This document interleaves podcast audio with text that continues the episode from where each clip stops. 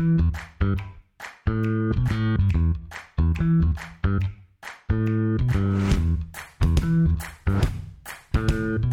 listening to the Common Fan Podcast, a Husker football podcast for the common fan by the common fan. Welcome back to the Common Fan Podcast. I am TJ Burkle, as always, alongside Maddie Owens Sr. and Geoff in Lincoln. It's almost March, Common fans, and that means spring ball is nearly upon us. Is there anything better when you're heading to the late when you're reading the latest practice report watching an interview with one of the coaches or listening to the Common Fan podcast than having a delicious, juicy steak from certified Piedmontese. Or maybe you prefer ribs in the smoker, burgers on the grill, or a nice, slow cooked beef roast for the Sunday family dinner. Whatever it is, you can find everything you need at your local Mercado Butcher Shop at 30th and Yankee Hill or 84th and Havelock in Lincoln, and also at 162nd and Maple in Omaha. You can also go to cpbeef.com to get certified Piedmontese products shipped right to your front door anywhere in the United States. Certified Piedmontese, powering the Husker football team and powering the Common Fan podcast. Our guest today served as the managing director of Hail Varsity magazine, covering Nebraska sports for a decade. He's a member of the Football Writers Association of America. And most recently, he is the co creator of The Counter Read, a new newsletter aimed at sharing great stories, ideas, and discussions around Nebraska athletics. We are talking about Brandon Vogel. Brandon, thanks so much for joining the Common Fans today. Well, thank you very much for having me. Excited to uh, to chat with you guys. Well, we're very excited to have you. So we we wanted to jump right in on one of your recent columns, um, one of your recent columns for the Counter Read newsletter, uh, which all common fans should check out, by the way. Um, it's titled "What Happened to the Huskers' Home Field Advantage." Now, if I read it right, you were prompted to take a look at this issue after the Action Network put out rankings for college football home field advantage going into the 2024 season, and Nebraska came in at 120th. Uh, Yikes! T- let's shoot shoot us straight. Has Nebraska lost its home field advantage? um, hey, well, there's a couple of caveats uh, to that. So this is from the Action Network, which is you know a, a, a site that is sports gambling focused, but they, they do really good college football coverage, in, in my opinion. and it goes beyond just that, whether you're you're into that or you're not.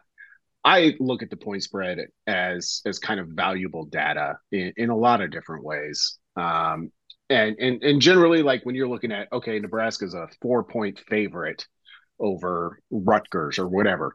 Um, that's that's factoring in two and a half points for home field, depending on on where that's at. Mm-hmm. So what this action network model does is it, it kind of adjusts that based on based on results over the past 10 years, but also the past three. Uh, and the past three are, are, are weighted a little bit more. And um, Nebraska, I like I think we have a sense that what we've known the past, well, basically from 2017 on, Nebraska's just straight up record uh, in terms of home struggles. You know, that's a little tougher to pinpoint, maybe just off the top of your head, but like the big home wins, there's there's not a ton that have that have been there of late. So I, I knew Nebraska wasn't going to be in the the top 25 or even the top 40 here. That said, I was a little bit surprised to see it all the way down at 120th to the point where I was kind of wondering what's going on, and I don't have an answer. I kind of put forth my my theories in in that column that you mentioned, uh, because Nebraska does stand out as a place that like it's it's still sold out. Like the fan turnout has not diminished despite struggles of, you know, the past five six years certainly the past decade the past this century depending on on what your standard is so so all of that struck me as mildly surprising. Uh, so I kind of dove into like, what could this what could this be about? Why are the Huskers? And this specifically measures against the spread, which I know from a like on game day you don't care about that, right? It's just like did they win? Did they lose? But in terms of trying to measure how often a team performs to expectation above or below, it's useful. Um, and, and they've been way better on the road over the past 10 years than they have been home. Well, I, I definitely thought, Brandon, that your article is extremely interesting. Um, but I, I'm I'm kind of like that, you, like Matt. Is that because you're a degenerate gambler and you love the? No, no, no, no, no, no, TJ. Um, none of that going on here in the Owens household. No, I just, you know, 120th. That's, I mean, that's pretty dang bad. I mean, I would, I wouldn't say we've we've been as near nearly as good as we used to be at home in you know in our home field. But you know, basically, what is there? 125 teams in in FBS. 100. I mean, that's got to be close to the bottom. Is my point. Um, so I'm just like I'm with you, like figuring out. Okay, and I know you had like three theories on this, but I'm like I'm I'm reading this going like, how did they calculate these rankings other than like performance or like you kind of said against the spread? And I guess how else would you measure something like that if you're not if you know if you're not doing it by point spread? I mean, because otherwise it's just basically opinion based, right? Like we know, okay, LSU's really tough, Death Valley at night, all that stuff. Um, I I just thought it was very interesting too, like you. Uh, yeah, and I think that's the way to to try and measure it. If you're serious at kind of getting to like, okay, we assume two and a half points is is kind of standard across college football, right? Um, who is it actually that for? Who isn't it? And um, with the addition of Kennesaw State, there are 134 teams, I think, going into 2024. Oh, wow. The only power mm-hmm. power conference team that's below Nebraska in those rankings from the Action Network is Vanderbilt. And um, I've never been to a game at Vanderbilt. When when Nebraska played in the Music City Bowl there in 2016, I went and covered their practices there. Um, you know, pretty nice facilities, all things considering that they're like in the middle of a, you know, one of the fastest growing American cities that there is. But um, it's just nobody compares the Vanderbilt home experience to to what you get at Memorial Stadium. And if you look at if you look at Nebraska's straight up record, it doesn't look that bad. It's it's not as good, I think, as as what you would expect or what Nebraska needs to get where it wants to go. Uh, but then you have to ask, well, you, you, get a schedule, at least two, you know, non-conference games, which you're at very little risk of losing each year.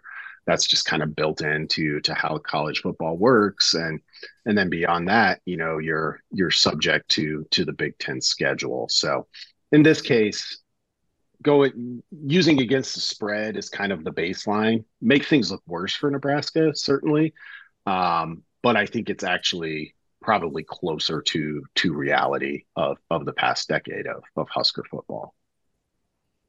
Gotcha. Fascinating. Um, after looking at it and reading a little bit, Brandon, and your column discusses it in detail, but there's a lot of different theories that you float as far as why the Huskers struggle at home. Um, and we all have our own theories. Obviously, I have my own. I mean, fans probably get tired of eating, you know, warm cabbage hot pockets from Runza or the overpriced Valentino's pizza. Um, that's okay, my theory. Okay. Slander, sorry, slander. Sorry, Brandon. We, we got our uh, in-house George Costanza here. Uh, that's just my theories. But for you alone, do you have a specific theory or idea of why you think personally the Huskers have struggled at home yourself? Yeah, I mean, so the first like the first thought that popped into my mind was like, well, maybe it's just because Nebraska hasn't been very good overall. And right. so I went to that's I, probably I the right like, answer. Well, yeah, and I went and tabulated their, you know, against the spread record on the road myself because that was kind of like my first check, and and they were good there. They, over the past ten years, they're fifteenth nationally against the mm. spread in, in terms of being better than the number that's out there. So that one was off. Then I wondered, like, so I started covering Nebraska in 2011, so the end towards the end of the Bo Pelini era, and I was like, you know, Bo was was a coach who really pushed the the us versus them button a lot, in my opinion. Um, and it's easier to do that on the road than in front of ninety thousand adoring fans, right? But Riley wasn't that way. I felt like the Frost era was a little bit, or it became that way. And I don't feel the Rhule era is that at all. So you got kind of this mix of approaches. So I kind of threw that theory out. And I, I kind of landed on what has been the theory that I have for why has Nebraska struggled. You know, again, your your time frame may vary, but they haven't won a, not a conference title since 1999, right? So we can take 2001 kind of on, and there were some good years in there for sure. Um, where Nebraska hasn't been the top 10 program it has been historically. I think that's that's fair enough to say. Yeah. Um, why why did that happen? And I come back to this idea a lot, and I think it could factor into how the Huskers play at home, where like everything about being a Nebraska football player right now, um, I can only assume doesn't feel that much different than it did in 2001. Right? Like the facilities are have always been great. The fan support is always there. The stadium is always full the attention at, for myself, like as a media member, you know, I've been there with 40 plus people waiting to get into practice. And that that doesn't happen everywhere. It, it really doesn't. So like everything about this, like Nebraska is covered and consumed um, like it was it was 1995 again. The the whole time, which is great. It, I mean, these are all positive things. But as Nebraska has just kind of not gotten over the hump, never been able to string it together to be like, okay, this program's kind of getting back to where it's supposed to be. I wonder about the weight of that. And I don't know, you know, like again, this is still just a theory. Um, but it's something I kind of sense when I'm around the program or have at times of just like, you know, everybody here is working so hard to get this back to what it is or what it was. What kind of toll does it take when you kind of consistently just end up a little bit short? And i don't know the way to like break through that if it's if it's real to any degree. Um, but that's kind of my unifying theory of of why hasn't this worked at nebraska you know post basically well tom osborne i guess to that level but yeah. greg solich or bo pelini. Yeah that's fascinating. It is. All common fans go ahead jeff sorry. Are you a runza fan brandon? Be honest. This is a judgment free zone. I, I, I am I am a Runza fan, so okay. um, I, I, I, can't, I, can't, right. I can't go with you most, on that one. Most people are, Jeff. I don't know why you're on this crusade, but most people are. all right, all common fans can check out the Counter Read newsletter at counterread.com, and I would highly recommend it. I have to say, Brandon, uh, to that exact point, that was maybe the hardest part to read. Uh, and, and, it was sort of hard to read and not think about our overall slide as a program going back however long it's been, right? You, you could say it's eight years, you can say it's 20 years, you could say it's closer to 25 years. Um, but, you know, about that point about, you know, you say, quote, what if Nebraska's biggest hurdle to get back to greatness is the increasingly heavy weight of its past greatness? And you go on to say, quote, what if Nebraska has been better on the road because it isn't in Nebraska? And I got you know as as a as a common fan, that's painful to hear, but we can also relate to that. I mean, I feel like you can feel it in Memorial Stadium. You can feel it watching on TV. There's almost a desperation among the fan base, whether it's to beat Iowa to get to six and six, or it's at the beginning of the year to hopefully start a, a promising new run there's just this like hunger and desperation to get back to I'll say I'll say relevance even more more so than greatness right now.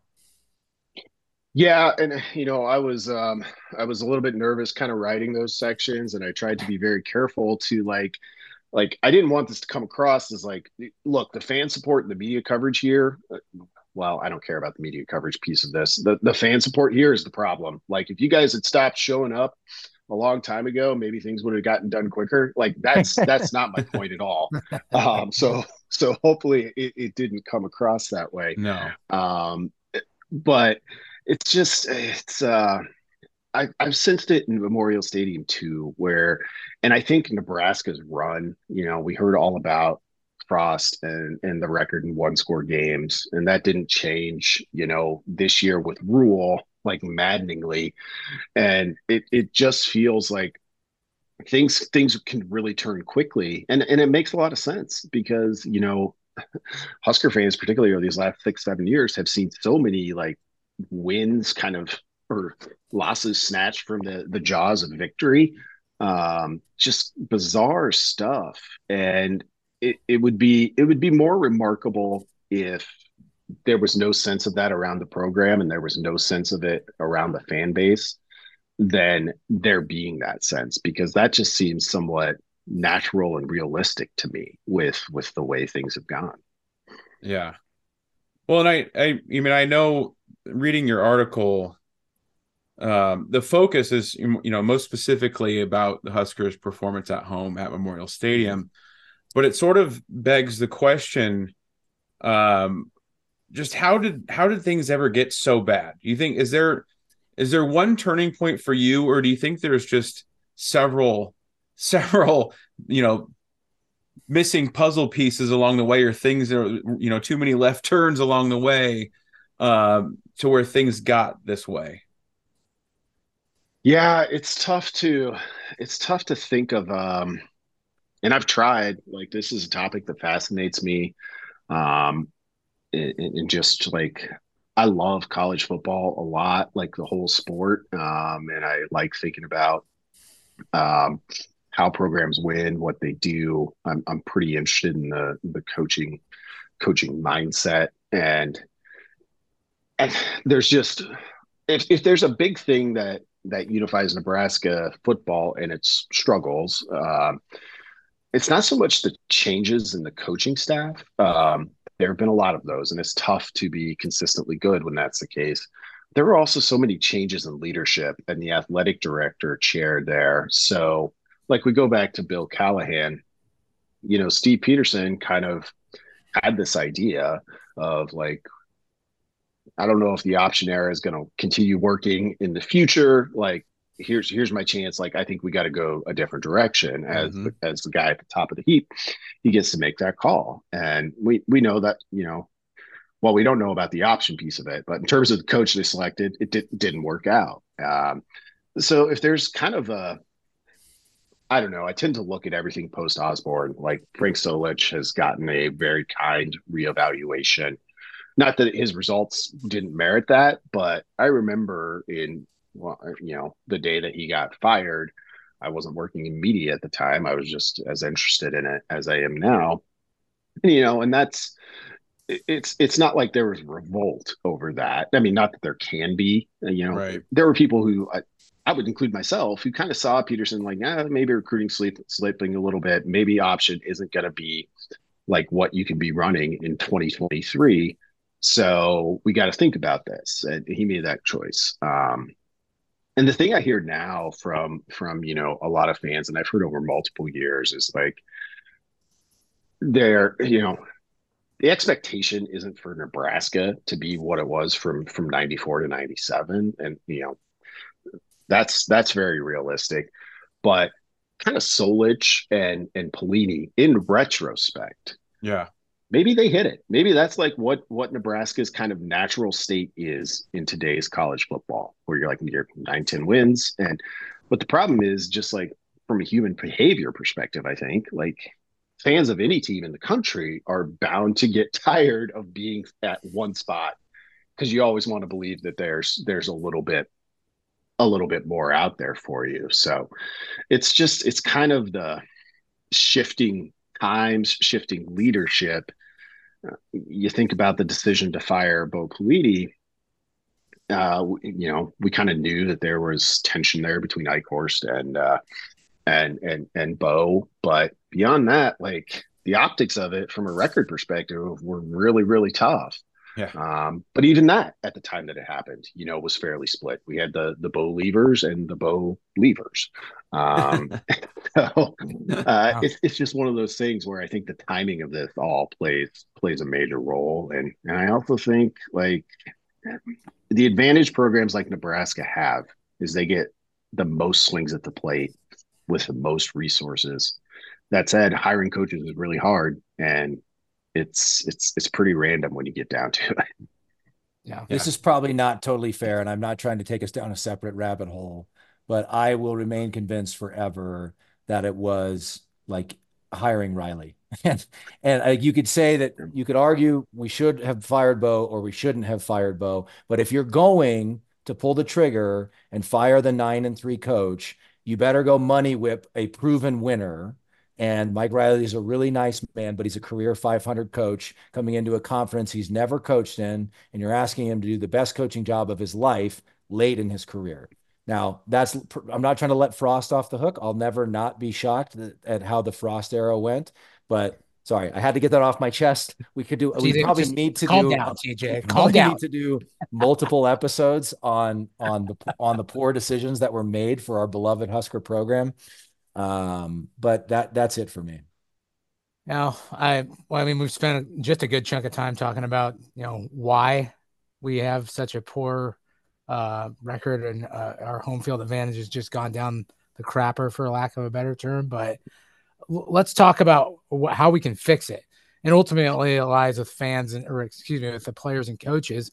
Um, and there's a lot of different theories, I think. And you even mentioned it earlier, Brandon. You said just some of the like the one score losses were just so bizarre.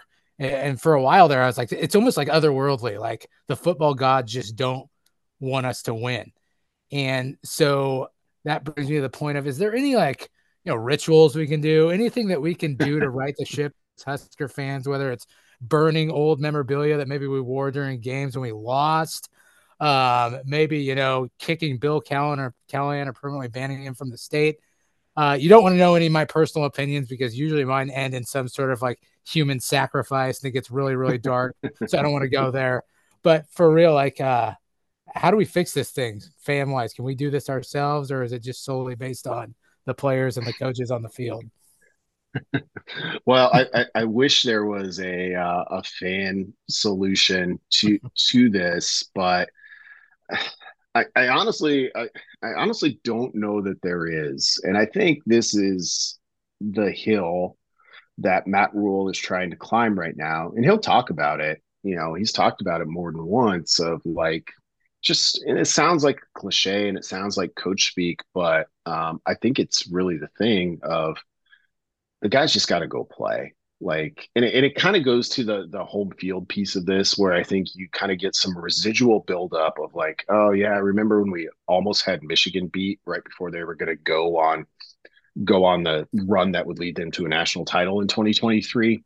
Um, yeah. and then we fumbled. And and you know, there were still players on the team in 2023 who, who were part of that. So so that piece of it, um, like it's it's tough. You know, my experience has been when trying to write or talk about it in forums like this is like people get kind of iffy with with culture. Like some people just don't want to hear about it. I tend to think um, it's kind of everything at, at the college level. Um, and, and, particularly if you're a program like Nebraska, like Nebraska's Nebraska's not going to recruit like Ohio State or Georgia or Alabama. It's just it's just not. And I don't I'm not sure it ever did even when it was was winning all the games that that it did.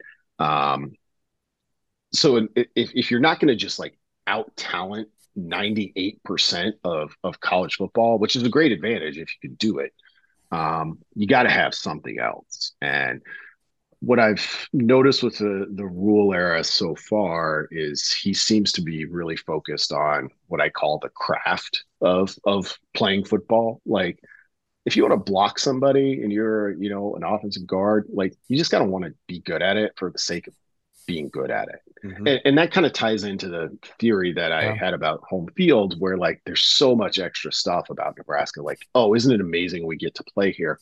Isn't it amazing this? And and it's all like natural. But at the end of the day, you just need like, and I think I think Nebraska of the Osborne era into the Solich era had this. Like you just kind of got to be focused on on being good at it for the sake of being good at it. Uh, well, it's more reasonable of an answer than the guy I work with. He's a firm believer that uh, we just need to bring back jock straps. Apparently, compression okay. shorts aren't getting the job done now. He used to work in the athletic department, had those things out. Just a box of Duke or a Duke jock straps for everybody. We'll right the ship. We're going to be good. Trust me. Oh, wow. I, I, I love that theory, particularly uh, knowing that he used to work there. Like, commit to it. Just be, just be, yeah. just be about it. Just own it. Is this the, is this right. the same guy that you were telling us was a was a dinner roll expert? Yes, absolutely, the oh, same okay. guy. Yep. Okay. Nice. Yep. Mm-hmm. Oh, I don't I don't know how much we can trust coming out of his mouth then. Yeah. King's Hawaiian. Put yeah. Geoff uh, in Lincoln on uh, on the on the pro jock strap uh, side I'm of the jock strap yeah. duty. Um, Brandon, I was interested um, at your question about how, or at your statement about how much you love college football and sort of you're interested in the intricacies of it. I'm curious. I've kind of wrestled with some things as we look at the rapid changes in college football. And that's, you know, the ship, the conferences that are not really what we grew up with anymore. And of course, the transfer portal and NIL, which makes it feel sometimes like, you know, free agency on steroids. You know, even in the NFL, you actually have a contract. So once you go somewhere, you have to stay there for three or four years, which we don't even have in college right now. Um, and there's some things that, you know, it's sort of like this balance of like, if for Nebraska to be good, we have to be on the cutting edge of NIL. But at the same time, some of these things make you feel a little bit uneasy. Um, I'm just kind of curious if, if if you have any thoughts of like where college football is, where it's going.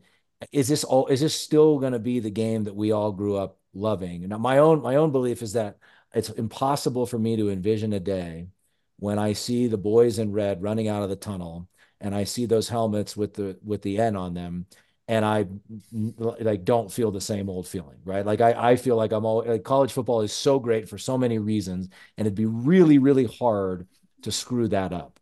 But I am curious of in your opinions about kind of or your opinion about sort of the direction things are going. These ra- it doesn't it feels like we don't know where this ends, and that's a little bit unsettling.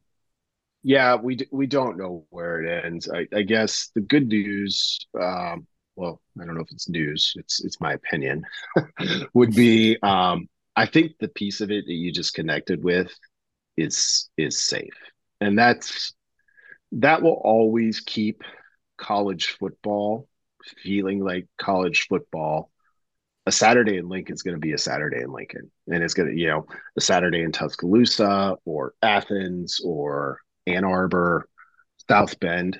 Um, you know, it you can't you can throw up all the ads you want. You can throw up ads for like companies you'd rather not be there whatever whatever it is you know the band's going to be there. It's going to be you know uh, a sport that's played attached to to to a university. And, and i and i think like for me as a just a consumer of college football largely at home for the most part watching it on tv like i still get those feelings too through through the televised game now um you know that said everything around it i think we are headed towards basically nfl nfl light certainly yeah. between the big 10 and the sec yeah. so i guess good for nebraska that they're in that in the end group um and and that part of it troubles me because part of what what I love about college football is is all the conferences. Like I grew up in like very far western Nebraska, much closer to Wyoming and South Dakota than than Lincoln or Omaha. And like I love checking in on Wyoming football. They've got a great stadium. It's it's a beautiful place to see a game. Um, all of those things. So it's always kind of troubled me as we talk through various playoff scenarios. And I know that like this is this the state of the game. Like it is what it is. I I maybe am unique in that. Like sure, I'll I'll watch Wyoming Appalachian State on a Thursday night. Absolutely, hand up. Um, but um, like I I don't understand why you don't go to a twelve team playoff and not include every conference champion. Like if if I were doing it, that's that's what I would do. And like I'm not worried about whether or not you know the the MAC champion gets blitzed in, in, the first round. If they do, they do. But at least they had a chance to to get there and play it. But it's it's it's all consolidating on, on the player piece of this, on the student athlete piece. So with the transfer portal and NIL stuff, like the pendulum was so far swung in the NCAA's favor for basically its entire history up to this point that mm-hmm. I'm kind of with that piece of it. I'm like, let it let it swing to the other side, and, and it'll sort itself out. There, it's not perfect. Um, there there are pieces of NIL and the transfer portal. I think as it relates to the calendar specifically that need to get worked out and will in in the future. But I think the good news is is like you go to Memorial Stadium 10 years from now, it's probably not going to feel that different than than when you went there as say a 10 year old and and that's what we have and, and what we need to hold on to. Yes, love that. Yeah. Yeah absolutely. And and i, I love seeing matty o in particular was smiling at uh, your talk. I mean he's a, he's a he's a consumer he's a heavy consumer of MACtion Pac-12 after oh, yeah. dark pretty much any we we all love college football but I, uh, I, don't know how you find the time with your little children matthew but uh well that's why the, the late that's why the late games are the best for me because then everyone's in bed and i can i can find i can usually find a game. That's why i'm gonna miss pac 12 after dark. I hope there's i hope there's big big 10 after dark now. We'll see. Um so back to the huskers brandon you know at, we sort of reached that point where we have won the off season again or we're winning the off season the vibes in in Husker Nation are, are pretty sky high. You know, we landed Dylan Raiola. We filled most of the roster needs. You know, uh, several through the portal, but also you know, really good high school recruiting class. I think there's a lot of belief in Matt Rhule right now. And then the other thing that's really intriguing for 2024 is how the schedule lines up. You know, pretty pretty dang nicely for the Huskers. So, in your opinion, what's your, what's the ceiling for this Husker team in 2024. And you know, if if you say 12 and 0, we won't run you off the show. I mean, that'd be fine. Yeah, um, I'm I'm too much of kind of uh, stats and analytics adjacent to say 12 and 0 because I know how hard that is. but I think I honestly think the ceiling is double digit wins. Um, now that's not where I would I would have Nebraska. Um, I mean, I've kind of done a whole off-season suite of, of stories on on counter read because this is like the stuff I'm really into, and I kind of like January and February because it allows me the opportunity to do stuff like this. You know, Nebraska's win total opened at seven and five. I, I took the first SP Plus ratings from ESPN and basically kind of engineered them for my own purposes to come up with point spreads and win probabilities that came out at 7.3 wins. So I think that's that's that's a pretty realistic baseline for for Nebraska with this schedule is you're, you know, between 7 and 8. You get a little fortunate. Um, you know, if well, I think I guess the way I put it in in one of our newsletters was conditions are favorable for Nebraska to take a big jump right now. Like mm-hmm. they have the experience, number 3 in ESPN's returning experience or returning production rankings. They were number four in those from Action Network, which tends to correlate with you know a, a jump. Um, so there's that piece of it. They've got the schedule. They don't have to leave. They don't have to leave Lincoln for the first four weeks. They're probably, you know, it, there's a long time to go before before we play the actual games. But right now, probably favorites are close to coin flips in their first seven games. So none of that guarantees anything. And i'm not trying to say it does but like matt Rhule's time to like strike is is now. And i think i get the sense that they kind of know that. It's it's nothing you you know you talk about with the players i don't think in in those terms.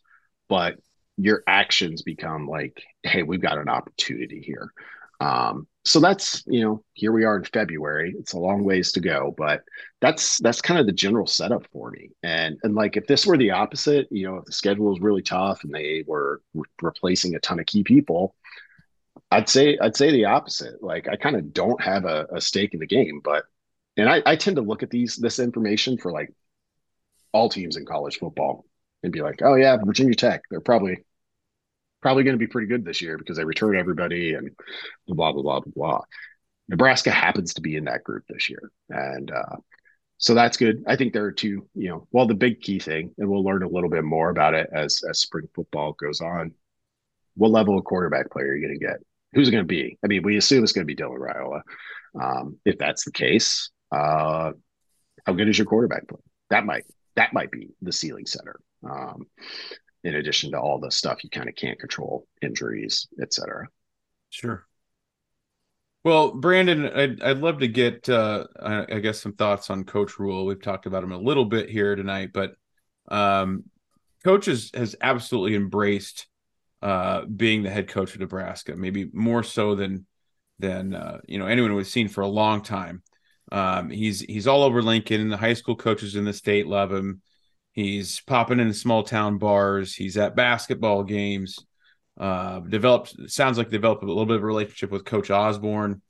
Um, we on this podcast, and I think thousands and thousands of other Husker fans think we've got the got a, got the right guy. At least got a pretty good one. Um, do you think he plans to stay in Lincoln for a while? Do you think he'll be here long term? I do. Um, the best, I think, way I can relate that the when the news came out that that he was Nebraska's pick, and you know, I think he was officially introduced like a day later. Um, was was roughly the timeline with that. My one of my first thoughts was, and you know, I spent a bunch of time, you know, looking at various coaching candidates. It's kind of another passion of mine of like seeing what which coaches are undervalued or overvalued, et cetera, et cetera.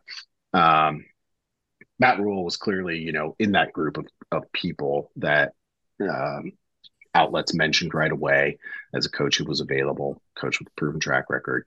But but one of my first thoughts was is like, okay, so if Nebraska wants to keep Matt Rhule, they need to kind of root for James Franklin to stay safe at at Penn State. Um, it's where Rhule, I mean, he grew up in New York, but he played his high school football in State College. Obviously, played college football as a walk on at Penn State. Mm-hmm.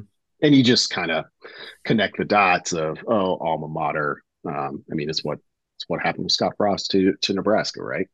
So you always worry about that piece of it through his time at Nebraska, which is a little more than, you know, a year now, like I don't have that concern as much anymore. Like I, I get the sense like, you know, if Penn State opened, like you'd still be nervous about it. But I get the sense like I think he thinks he can do it here. Um, and I think he he he has found a place that uh, kind of gives him a good mix of like, okay, your ceiling, like like if you get this as good as they can get it, your ceiling is Nebraska's historical ceiling, um, versus you know jumping someplace else where uh, a lot of those things are, are often more in flux. And he's got a he's got a good relationship with with Trev Alberts and Nebraska. I think as a place suits him as as well, which is maybe maybe the key thing. Yeah, for sure. Love that. Uh, well, you kind of alluded to it before too, and just talking about the ceiling as far as record goes, but um, in terms of just the offense in general, I mean, it's no secret that last year the the offense really wasn't our strong suit, so to speak. Um, for a lot of our wins, the defense is what kept us in us and got us a lot of those wins. But with the additions of Glenn Thomas as co co offensive coordinator, obviously Dylan Raiola coming on uh, as quarterback, um, I think it's fair to say that we might see some hopefully significant upgrade in the offense this next season. What are your thoughts on that? Do you think we're going to see a significant change on that side of the ball? Hopefully. Yeah, I think I think they'll definitely be better. Um, be careful here because I don't want this to be a, as a read as a slight towards last year or, or any of that. But you know, I mentioned you know, we've been the... we've been pretty open about our thoughts about the offense last year. so if you go back and listen to a few episodes, you'll get a it'll paint a pretty good picture. It might it might have gotten personal a few times. fair fair enough. Um, mostly mostly in regards to Marcus Satterfield, but you know we weren't, throw, we weren't throwing any kids under the bus or anything. We, we don't no. we don't want to go well, there. Uh, yeah, that's that's kind of the line. I think that's that's fair to walk. Um, you know, I I mentioned one of the things that might help set Nebraska's ceiling uh, or hurt, I guess, is is the level of quarterback quarterback play you're going to get. But realistically, when I step back and look at it, just from all three quarterbacks Nebraska played in in 2023, like how far down from that could you really go? Like like realistically, I mean, just in terms of like team passer rating, the the you know some of the more basic production stuff, like it would be hard for Nebraska, I think, to not have we get to the end of 2024 and not be like, well, yeah, the, the passing numbers look better. They've upgraded receiver. Um, and I mean, they had a good young core. Problem was last year, that was kind of all they had. Um, you know, minus Billy Kemp, who I thought did a good job, but Nebraska struggled to get him the ball the way they needed to get him the ball. Um, so so there's that piece of it. I mean, from a from an offense perspective, like in college football, average team scores about 28 points a game. And Nebraska's so I always use that as like a, a level setter. Nebraska's defense was 10 points better than that. Um, Nebraska's offense was 10 points worse than that. Um, with the experience they have coming back on defense, I think they can stay in that range. I think offense, it's it's very likely that that they will improve. Um, their experience on the O line, uh, the, the the key thing was the I think they're up they're certainly upgraded at wide receiver. We'll see a quarterback, but probably upgraded there as well. I'll be interested in the run game. For as much as Nebraska ran it last year, they were really devoted to it. Like, what's that look like if say Raiola is the starter, and you have a little bit less of the the QB run game in there? That's a little bit of a question mark for me. But yeah, I think I mean realistically, if if Nebraska's defense stays at 18 points per game allowed, like if the offense gets to 24, um, that'd be so it's touchdown improvement per game. Like you're you're eight and four, nine and three territory at, at that point, based on you know the college football that I've looked at over the past decade. Yes. There's there's a lot 100%. about there's a lot about this episode that's going to keep me warm for, for the for the for the rest yes. of the winter and into I mean, thank you, Brandon. The yeah, math yeah. doesn't lie here, guys. This exactly. is just general in dollars exactly. and cents. Hey, I've been I, I, said it eight and four, I mean, eight and four it. in 2024, eight and four in 24, baby. You've been saying that for a long time, Mattio. Yes, sir. Well, Brandon, you've been more than generous with your time. Uh, real quick, tell us about the Counter Read newsletter. How can common fans find it? Where can they sign up? Uh, why'd you decide to do it? Kind of anything you want to share about it. Yeah, you could uh you can find us at counterread.com. Um that's where I and and my um co-creator, co-founder Erin Sorensen uh do our do our weekly newsletter. Well, we send out two two posts a week that are subscriber only, and then we usually end up doing two or three depending on if we're in football season or out uh, two or three free posts a week. So you can go there um, and and sign up for for free and, and, get those free posts. And we hope that that's kind of a way in for people to test things out, see what see what we're about.